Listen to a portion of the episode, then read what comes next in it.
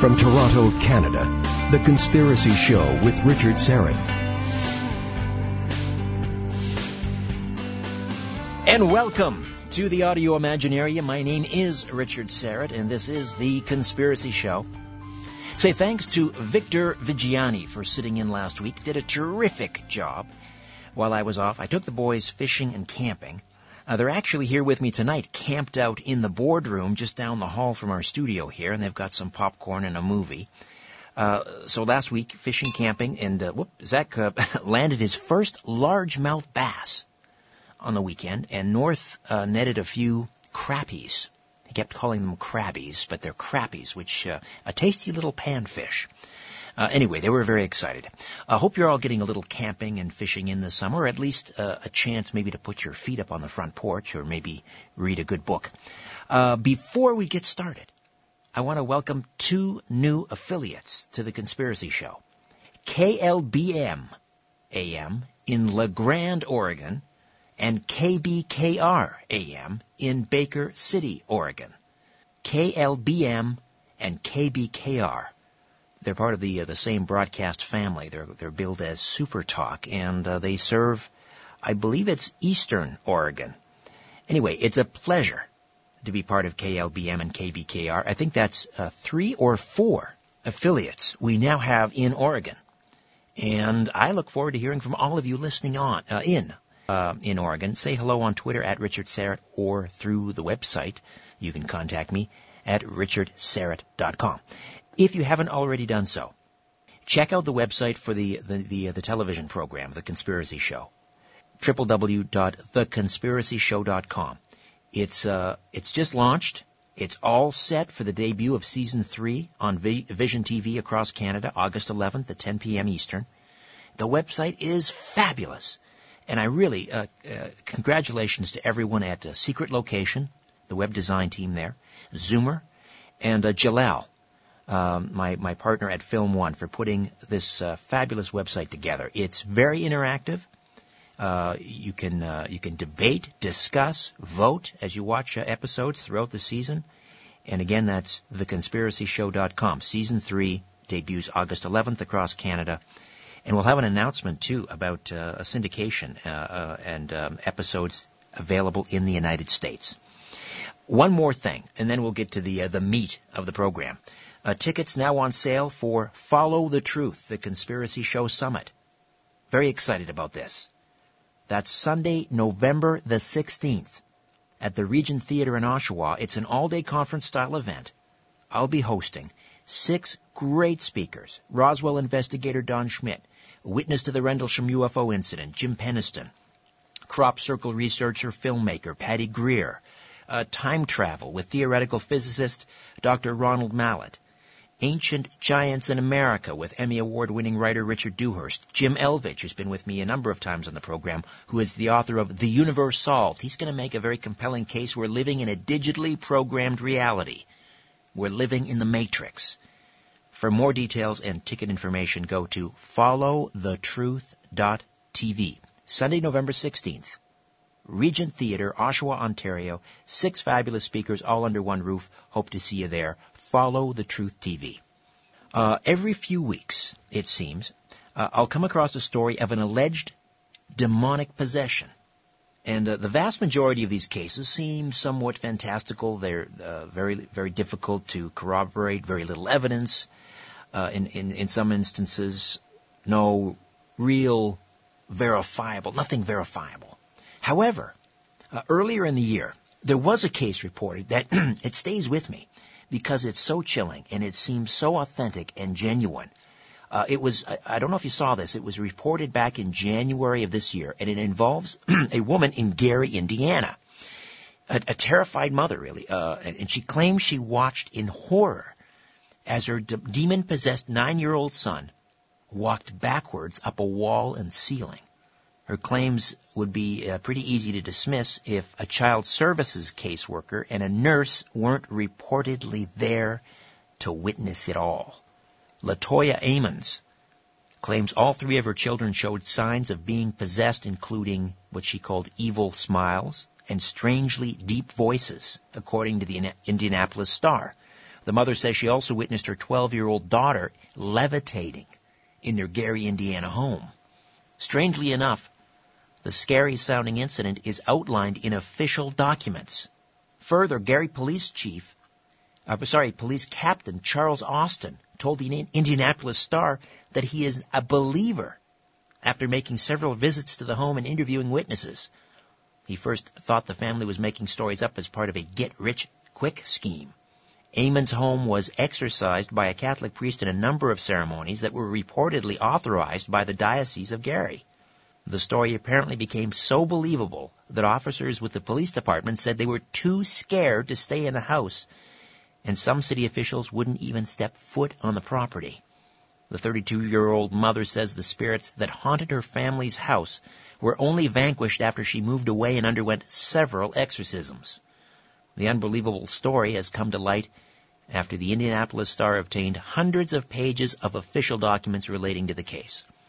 So for some time, as I say, this story has stayed with me, and I've been meaning to address the issue of demonic possession and the uh, the holy rite of exorcism on the program. I, once again, I, I've talked about possession on the program before, uh, but I've, I've finally been able to pull this program together and present it to you tonight. Archbishop Ron Feyl is with us. He's been a Catholic priest for thirty-four years, and he is the chief exorcist for the Sacred Order of Saint Michael the Archangel. Archbishop Feyl, great pleasure to have you on The Conspiracy Show. How are you, sir? Thank you. Thank you. Uh, thank you for having me. I'm I'm very much honored. Before we proceed, uh, um, I have uh, I've talked with Catholic priests, several of them off the air, who have been present at exorcisms. And whenever we get into a discussion about uh, demons and exorcism, they have always advised me that it would be in all our best interest for them to say a prayer, because whenever you talk about these things, there is the potential, I think you know where I'm going with this, Archbishop, to invite these sorts of entities into our lives. And I'm just wondering, uh, before we proceed, would you like to, to say some sort of a, a prayer? Would you think that's advisable?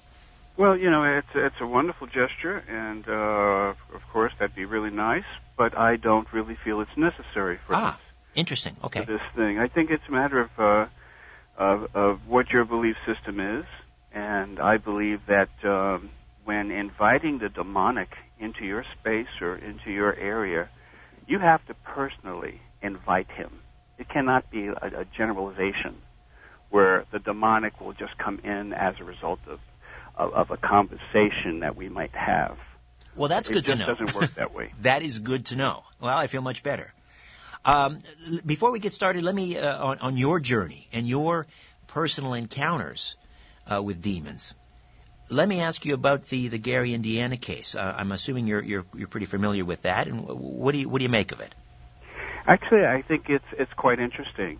And what gives it a lot of credibility are the witnesses, the people who were present, who actually saw the young man uh, literally walk up the wall and flip over. I believe it was the grandmother. The grandmother was still holding his hand as he was walking the wall. And present was a state uh, social caseworker, if I'm not mistaken, and also a psychologist. And when they witnessed this, Uh, they were so shocked and terrified that they ran out of the uh, of the house. They left the premises immediately and called for assistance. I believe they called security, they called the police, they called other authorities to get them involved. They were so terrified they've never seen such a thing. And let's face it, this is something you don't see every day. No, I uh, had uh, occasion while uh, filming an episode of my T V show to travel down to Yonkers, New York, and I met a Doctor Richard Gallagher, who's a state-certified uh, or a board-certified uh, psychologist uh, who claims he also uh, witnessed an authentic case of demonic possession. I don't know if, you, if you're familiar with uh, Doctor Gallagher. He wrote a piece for one of the Catholic publications about this case. Are you familiar with that? Uh, actually, I believe I am. I... I try to stay abreast as to what uh, what's out there. Because of our technology, I'm able to do that. Well, in, in, in this case, I also spoke to the, the Catholic priest who was in attendance at the exorcisms. Uh, and again, you know, corroborating witnesses uh, to me uh, and I, um, I, I've stated publicly on the air that I am uh, someone who believes in the spirit world. I am an Orthodox Christian. I do believe in the spirit realm, angels and demons. Uh, l- let's let's talk about uh, you, Archbishop. Uh, the uh, first of all, the Sacred Order of Saint Michael the Archangel. Uh, tell me a little bit about that order. Is it has it been around a long time? Yes, yes, actually. Uh, we've been around since nineteen eighty-one. We're an international organization with members in twenty-four countries and fifteen states here in the United States. Our members consist of clergy and investigators, and we have a systematic way in doing things. So you might find that quite interesting. I can go into that now, or... Well, we'll be coming up on a break in a couple of minutes, but let me, and we can come back to, to exactly what the Sacred Order does and, and, and how one gets in touch with you if one is concerned about a loved one or a family member, et cetera, that may be possessed.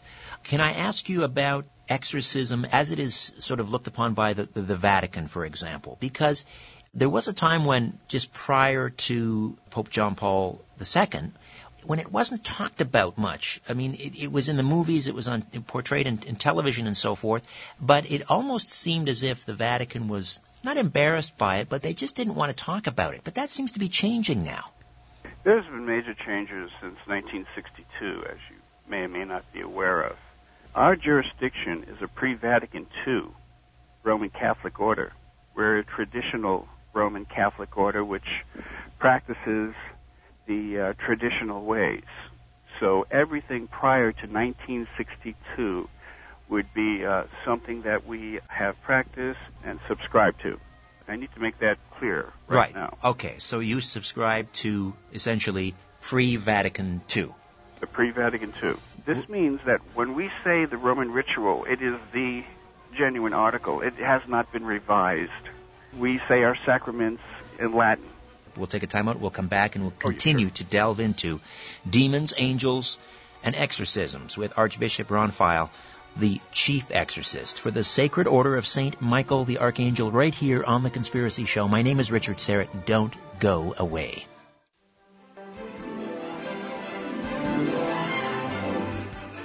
Take a look around. What do you really see? This is where you can tell all about it. This is The Conspiracy Show with Richard Serrett. Archbishop Ron Feyl is with us, chief exorcist for the Sacred Order of Saint Michael the Archangel, and the website is order of exorcists dot com. Now, Archbishop, what would you say to those who may be listening thinking, exorcism in the year twenty fourteen, my Lord, that belongs back in the Middle Ages? What would you say to them? I would say that there are many jurisdictions, churches, parishes, bishops, archbishops might also agree to that synopsis. However, I will tell you that um, that there are a great deal of ministries that are uh, that have some form of deliverance ministry or a ministry of exorcism, which is a healing ministry. Um, so the two coexist.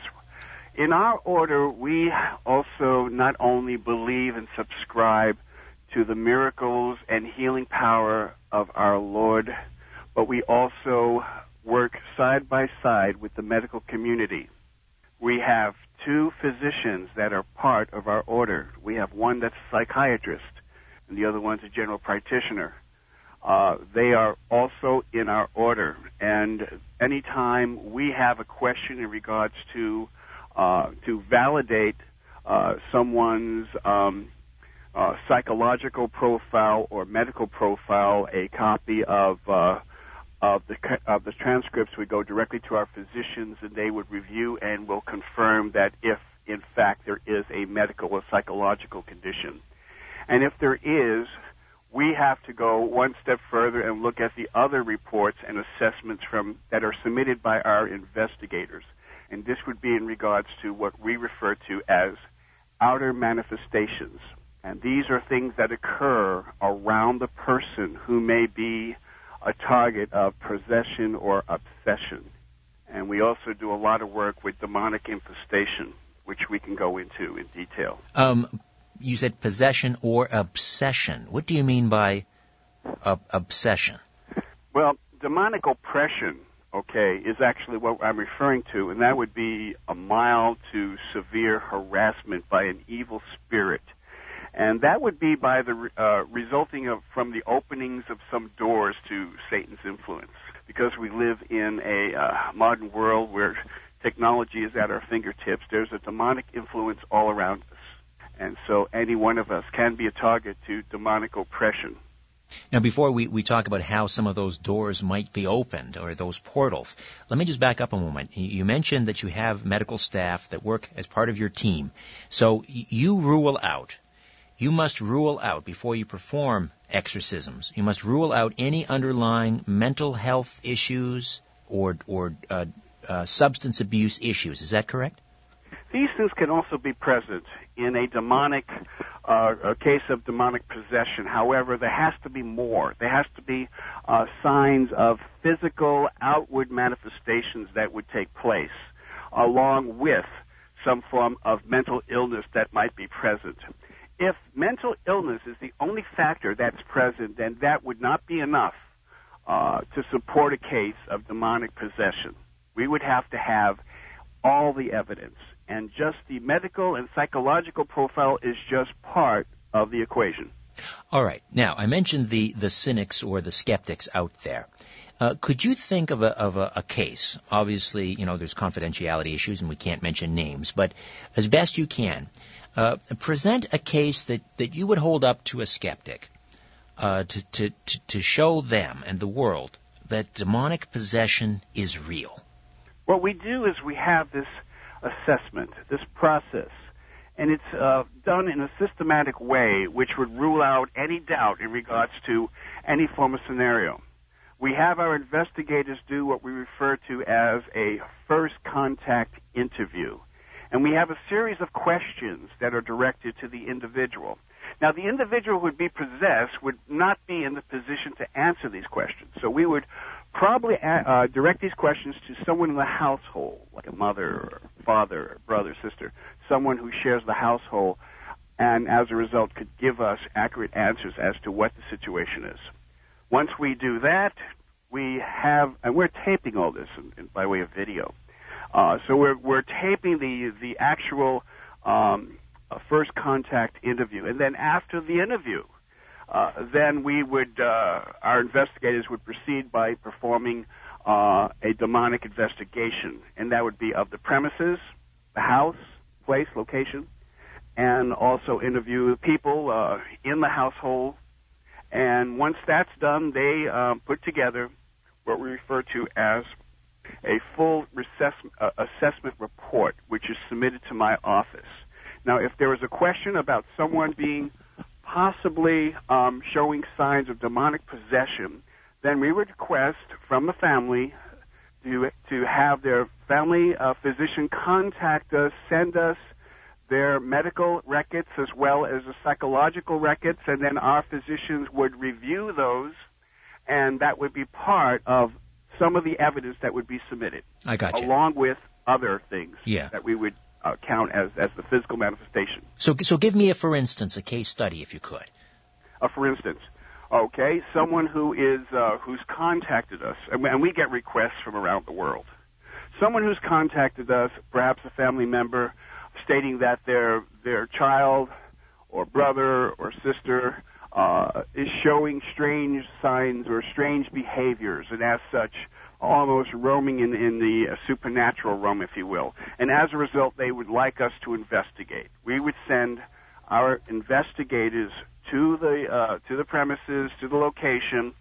They would uh, conduct the face-to-face uh, interview. We have over sixty questions we would direct to the individual in regards to the mental changes or the um, physical changes, or even the outward manifestations that they have witnessed. Right. No, I, I understand. What I'm saying is, can you actually give us some of the details from an actual uh, case without obviously identifying the individuals involved? I could give you. I could give you several cases. All right. Okay? Let's let's um, do that. And uh, and uh, one of the cases I'd like to um, to, in fact, I'd like to, to tell you the story. It, it was in regards to. Uh, yours truly, I've l- almost lost my life the earlier part of last year in regards to a uh, a ritual oh, that uh, that was being performed. Um, and so, if I may, I could go into this. Yeah, let's let's at least begin that conversation. We've got about seven, eight minutes here before the break, and then if need be, if we need more time, we'll continue on the other side. Let's begin. Okay. Well. Um, okay. Well, let's start with the. Uh, we were called. Uh, apparently, uh, there was an individual. Uh, suspected of, of having symptoms of the traditional symptoms of demonic possession. And so we were called to the premises. We arrived with a team of uh, of uh, investigators as well as clergy. There was about nine of us. Uh, as we entered the premises and we conducted the interview, I could remember uh, smelling um, a horrible stench. Uh, and then the sounds started coming in. And then uh, some of the banging sounds on the walls, and, and, and you know, and it's all the things that you you may have seen in the movies. A lot of this stuff is actually real, or can actually happen. Uh, and then after that, uh, a, a very strong wind, uh, like a breeze that went throughout the entire house. And the doors and, and windows are closed, of course, but you could feel this breeze and sense a heaviness in the uh, the air, was just so heavy. And the victim, I, uh, a young boy, young girl? Who, who this, the, the, the, uh, the the child was for about fourteen years old, fourteen, fifteen years old, had uh, has had some psychological problems, uh, was on medication, um, but uh, that was like that was one side of the profile. What was unusual were the other things that took place. The physical manifestations, as I mentioned, the odors, and uh, even the temperature in the room would drop. Uh, strong wind. These are other physical manifestations that would be uh, that would coexist with the person who may uh, be demonstrating symptoms of possession. Um, as I was uh, reading the uh, series of prayers, and I was in the center of the room, um, I felt what appeared to be uh, an invisible two by two by four. It, it, it struck me three times on my left side, and I remember uh, buckling over.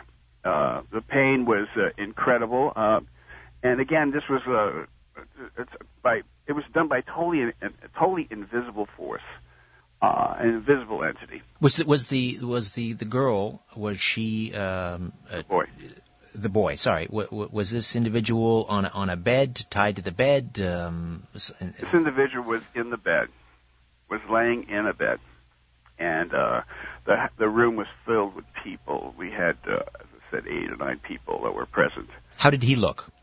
Uh, he uh, looked like he was in a deep state of uh, of sleep. He was in a, as he was sleeping through the whole process. He didn't move. He just he just stood as he was solid frozen in just that one that one area, and uh, so as a result, um, you can see the discoloration in his face. Um, in cases like this, their hair and eyes even change colors. Um, in this case, he was breathing heavy. His his complexion was very pasty, uh, very cold to the touch. And, uh, and at this point, he wasn't saying anything. His eyes were closed, and he was just laying there. Uh, and so, and as he was doing this, you know, we were going through the uh, through the ritual. I had an assistant who was reading the responses, and as a result, uh, when this all took place, um, and I physically was attacked at this point. Um, uh, a week later, um, after we have left the premises, um, I. Uh, had to go to the hospital, and uh, only to find out that I had uh, a two-liter sack of blood around my heart, and uh, I had three surgeries, uh, I had three operations, uh, and, and I was in intensive care for over thirty days.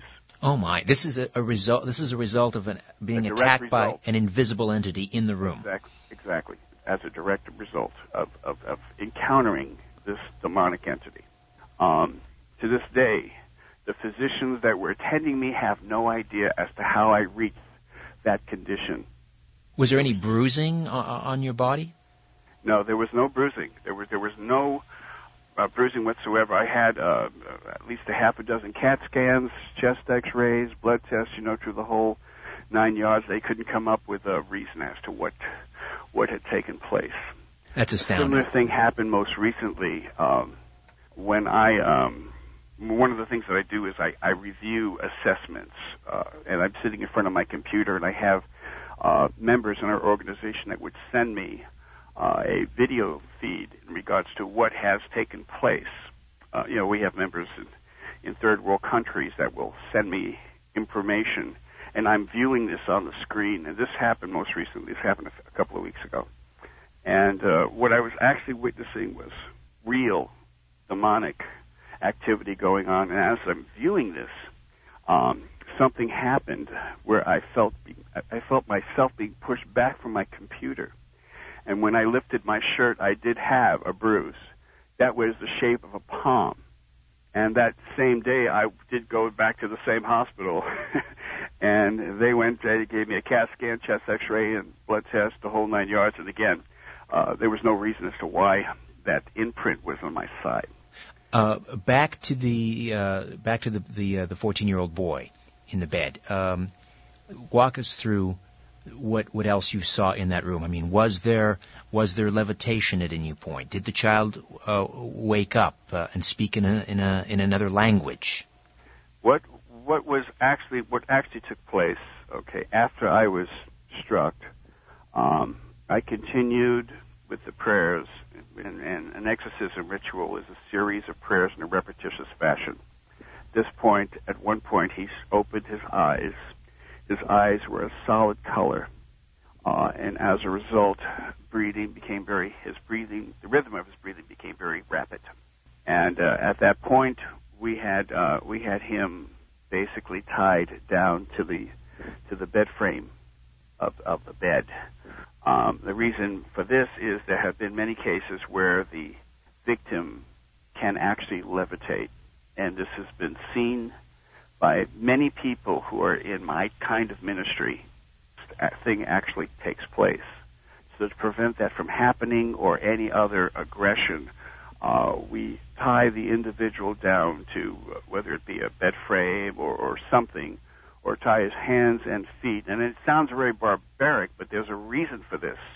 Um, the person can come up, he can strike, he could physically attack people in the room, and for our own safety, the person has to be bound and tied somewhere uh, and, and remain stationary as we perform and continue to perform a ritual. Uh, at this point, heavy breathing happened and started spitting a lot. Um, it's amazing in terms of his accuracy. Uh, he could spit across the room and hit somebody in the eye. It was just amazing. And at that point, he started growling very loud. And uh, and as a result, we continued our prayers. And at that point, um, we asked him to identify himself. That is the demon. This is part of, of, of what the ritual and how the ritual takes place. We have to identify the demon. And once we know the name of the demon, then we could call the demon out. And, uh, and through, again, through a series of prayers, we could command the demon to the person. All right. We've got the uh, the music uh, percolating up here, Archbishop. Just uh, stay where you are. We'll uh, get back together on the other side of this commercial uh, break and, and continue to delve into this uh, case of a demonic possession and exorcism. Archbishop Ron Feyl, my guest, the chief exorcist for the Sacred Order of Saint Michael the Archangel, right here on The Conspiracy Show. Stay with us.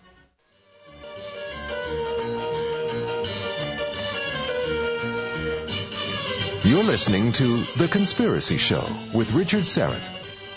And we are back with Archbishop Ron Feyl from the Sacred Order of Saint Michael the Archangel. He is the chief exorcist there. Before we proceed with this uh, case, Archbishop, approximately how many authentic cases of demonic possession have you witnessed? I've witnessed and been involved in directly. I'd say over a period of thirty-four years, we're looking at a couple, about a couple of thousand. A couple thousand? Maybe and just over a couple of thousand. Now, this includes demonic infestation, right? Which is another thing, but it's dealing with the demonic, and uh, it's it's very serious. And this is a couple of thousand after you've... These are the what you would call the authentic cases after you've dismissed the others as not authentic. That's exactly right. I mean, all in all, we've probably had maybe, and I'm just guessing off the top of my head, we probably had ten thousand requests over thirty-four years, and out of the ten thousand, maybe two thousand, we actually felt a need to get directly involved. And it's because we have a process. It's a systematic process where we could basically rule out, if it's just total psychosis, we could rule out individuals that may be suffering mentally, or we could rule out people who are just seeking attention. Right. The list goes on in regards to cases that would not be valid. But right. to be a valid case, it would take us about three months to process the assessment and have a good, solid support case of demonic possession. We have to make sure that it's a genuine case before we proceed. Uh, this is a thorough investigation for three months. Now, does it ever get easier? I'm guessing you must be absolutely scared out of your mind when you witness something like this. Does it, does that ever go away? Or every case is totally different. One of the most dramatic cases that I've been on and I've witnessed is actually seeing the, the demonic, uh, having an, an actual physical head come through the wall. And again, you know, a lot of this stuff has never really been publicized because, let's face it, it sounds crazy. And as a result, there are a lot of churches that will shy away from these kinds of ministries because of the various allegations that could be uh, uh, tied uh, to their ministry. When things happen like this, it changes you. People who are involved as our investigators, for example, once they are on their first demonic investigation and they witness the demonic firsthand, their whole perspective and belief system is altered. And as a result, they look at life differently. I can imagine. All right, back to this fourteen-year-old boy, restrained. Was the demon identified? Did he speak the name? Yes, yeah, there's a few things before that. Okay. Okay, and, and I'll elaborate a little bit on that. He's laying down, and he looks like he's extremely rigid. He, he's tied down. His eyes are totally dilated. He's breathing. His breathing is extremely heavy. He starts... Screaming is not the right word. I think it's growling would be. It's between growling and screaming. It's extremely loud sound that you could probably hear a block away. The sound was so loud it rattled the windows in the room. It was almost deafening. And it was just not a, a scream. It's such a blast, it's hard to articulate in regards to exactly what to compare it with. In any case, um, it was so loud and deafening that the individual that was standing next to me had to leave the room because the sound was so intense. Then, again, after that period, it seemed like the sound went on for an hour, but in reality, it was just a few minutes. Uh, it seems like time just basically put us in a state where everything was a slow-motion pace, if you will. What it is, basically, it's a psychological thing. We're all taking all of this in simultaneously, not only visually, but orderly. We're, we're seeing, we're, we're witnessing everything, it seems like, for the first time. Every case is totally different, but every once in a while, there are a few things that are very similar. And one of the things that I could say would be the pitch, the voice of the individual who's possessed. Sometimes you will hear two or three or four voices come out simultaneously at the same time. High pitches, low pitches. We have recorded such things.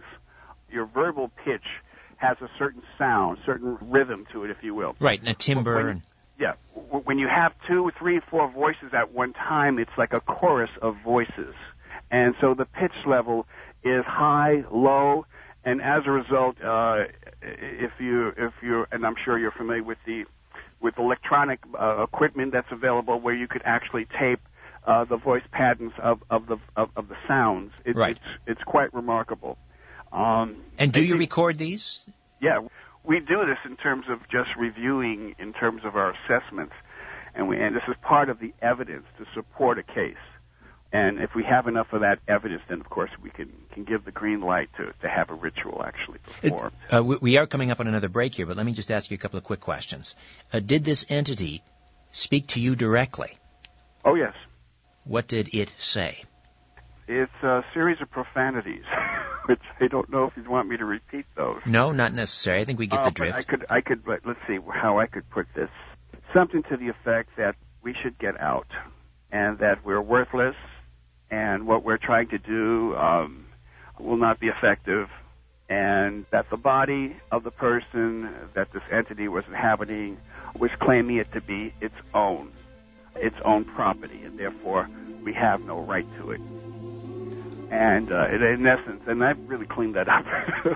Yes, I can imagine. All right, listen, Archbishop, stay put. We'll come back in just a few moments and continue to discuss demonic possession and exorcisms. Archbishop Ron Feyl, the Sacred Order of Saint Michael the Archangel, here on The Conspiracy Show. Different views make great conversation.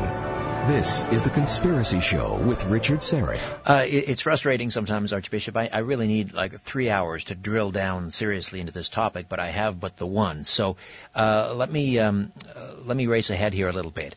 Uh, did the Did the victim, this fourteen-year-old boy, the victim of this demonic possession, did he demonstrate um, certain abilities? Uh, for example, uh, either before the, the, the, the rite of exorcism or during the interview or the questioning, did he ever demonstrate certain abilities, um, abnormal abilities, superhuman strength, uh, psychic abilities, things like that?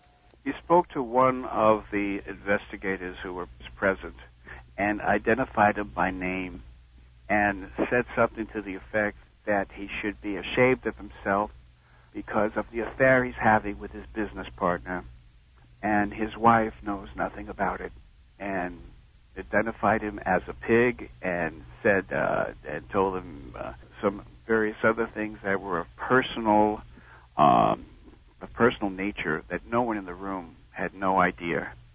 And uh, and that was pretty shaking.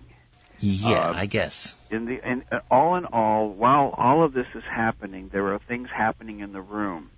There are things moving in the room. There are things, literally, uh, you could the, you could feel the walls. If you were to place your hands on the walls, you would feel the vibrations on the walls, like almost a wavery type of movement. That wasn't actually happening, but if you were to put your hands on the walls, that's exactly what you would have felt. Um, there were things happening in the room while he was conscious and while he was speaking. Things would happen, and, and it was very nerve, uh, uh, nerve-wracking, to say the least. To make a long story short, the um, after, uh, I believe it was three days, and this was three days. This is like six hours a day. I think the first hour, I think the first day was about nine or ten. And then it was six hours after that, and the following day was six hours. The demon finally revealed his name, and as a result, we were able to uh, connect with that demon and command the demon to leave the body of this young boy. And uh, it was a it was an interesting experience. All the people in the room claimed that they felt something. They felt something like more than just the hair on the back of their neck stand up. They felt Uh, like like if they're being pushed or having problems breathing, or the air was so thick uh, that they were out of breath when they left the room. Um, each person had their own personal experience as to what took place. And as a result, there were three or four people that were present. As I said, there was about eight or nine of us in the room. Three or four people uh, stated that they did not see exactly what happened at the very end, and yet they were only standing a few feet away. It was as if they just went blank for a split second, and uh, whatever took place, it was, it, it was like, uh, uh, it, it just didn't play back in their in their memory as a result. Uh, you know, and again, these are things that you know that uh, that are not general uh, general known facts that may occur in a in a, a ritual such as this. Now, this took three days, or parts of three days. Yes. Is there, uh, is there an average uh, amount of time that it takes to exorcise someone? Can it take Can it take just one time? Can it take sometimes dozens of times? I've worked on cases that have taken a couple of years, oh and my. I've also worked on cases that have only taken one afternoon. Um, it just depends. If you're talking about a multiple possession, where there are multiple demons that are possessing the individual. We are that legion. That poor individual is being tormented, and you could see he's being torn from inside out. I mean, it's, it's such a horrible thing to witness. But if the if the person has multiple demons, then whoever is the lead priest performing the actual ritual, he will have to identify each each demon, and it could take a long time. It could take six months. It could take a year. It could take, as I said, uh, the one case took over, just over two years. Oh, my. Is, this, is, this is this a full-time? Going back and repeating the same prayers yes. in repetition fashion. Is this full-time for you? I mean, is there any time for anything else? I wish there was. This is full-time. I, I, I work about seven days a week. and uh, But understand, okay, I have I have over sixty members. I think, I think we're up to sixty-five members now who are clergy and investigators, and they're out there. They're working the cases. They're doing assessments. They're performing rituals, things of this nature. They're sending their assessments back to me. I make a final determination as to whether or not we have enough information and enough evidence to support a case. And this is after reviewing the medical, psychological, and then the physical evidence that our investigators would submit. Where do um, these demons go once they're exorcised? I can tell you where they're not. And they're not in the person. They exit the person. The person becomes cheerful, becomes um, as uh, as he would appear before he was possessed. And in most cases, you could smell roses. You could it, there's a sweetness in, in the in the room, and uh, and and the whole the whole demeanor of, of, of the whole experience by the individual and all the family members it it, it transforms into a, a very happy occasion, and, and then you know that the demonic is no longer present. And what happened to this fourteen-year-old boy? Now, is he now leading a normal life? Um, he is live. He's living a normal life. Yes, I, I still believe he's on medication though, but he's not experiencing the supernatural things that were occurring at the same time as he was uh, as he was on medication. Um, so, I mean, he's still on medication. Do demons? Uh, but, did, sorry, uh, Archbishop. Do demons select as their victims individuals that are that that have some underlying mental issue because because that will mask the possession and people won't believe that they are actually possessed? At times, in fact, this is an excellent issue. Um, when we have people who make a request for our services, and if they claim to be possessed by a demonic, um, the first thing that comes to mind is a red flag, because the demonic would not want anyone to know that they are present. Their whole purpose is to wear a person down, not kill that person, but, but push that person to a state where that person would want to commit suicide, make their life so miserable, the physical pain, the mental anguish, everything. Uh, and then demonic oppression can slide into demonic possession. When that happens, it's a complete takeover of body and mind, and as a result, Uh, the personality of that demon will surface within that body. And then what you'll see is self-destruction. You will see uh, self-mutilation. You will see uh, things that uh, that uh, that would be so horrifying, and it would probably uh, create nightmares for a year just trying to forget about what you have actually witnessed. Um, these things are real, and as a result, they're also very private. This is a very private issue among the family members and family units that have these form of problems. It, it, it's something that's not really publicized per se. Uh, One of the main reasons I'm, I even agreed to come on your show, and I do interviews like this, is to let people know that we exist and they could come to us if they have any problems in regards to the demonic. And how do they um, get a hold of you? Uh, we have we have a couple of websites, and all our members have websites as well. But our main websites are um, order of exorcists dot com and order of exorcists dot weebly dot com. And uh, they just have to hit the contact page, give us as much detail as possible, tell us what city, state, and country they're located in. And, uh, and you will travel to them? You will travel to them? If, if, no, if no, no. Well, we have, we have members in twenty-four countries. Oh, I and, see. Okay. And, and we're, we're, we're across the country, we're across the United States as well. We have some in Canada, we have some, uh, in, in Poland, we have uh, some in U K.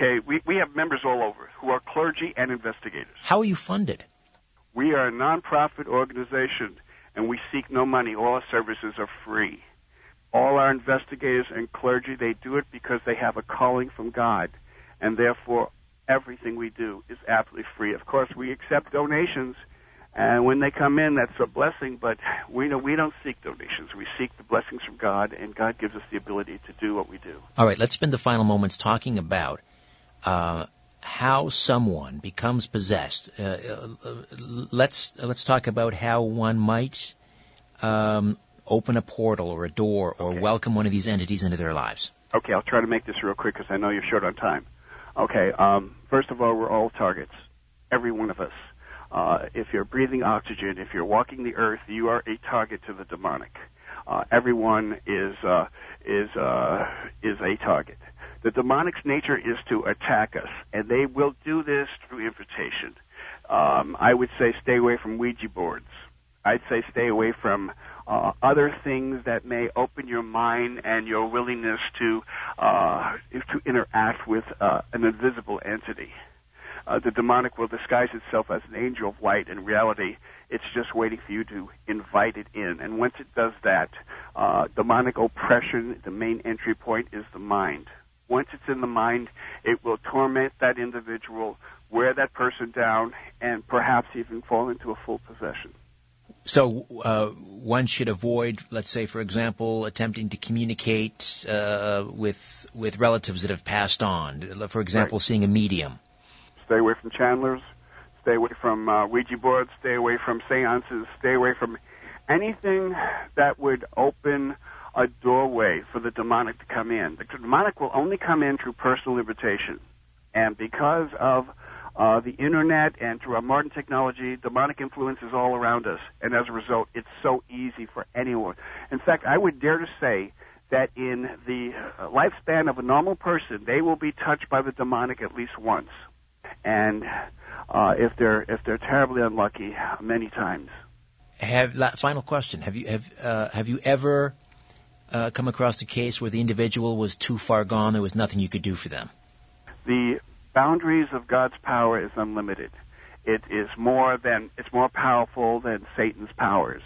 So as a result, uh, any person who is who can be saved will be saved through the power of God. There are no limits. Um, Uh, it could be done. Now, understand the person who is possessed has to also have a willingness to want to be saved, uh, who may want to become well again. They have to have that inner uh, survival instinct. If they don't have that, then there's no way for us to get to them and to save them.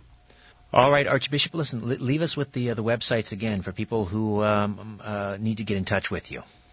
Okay, well, our main website uh, is order of exorcists dot com.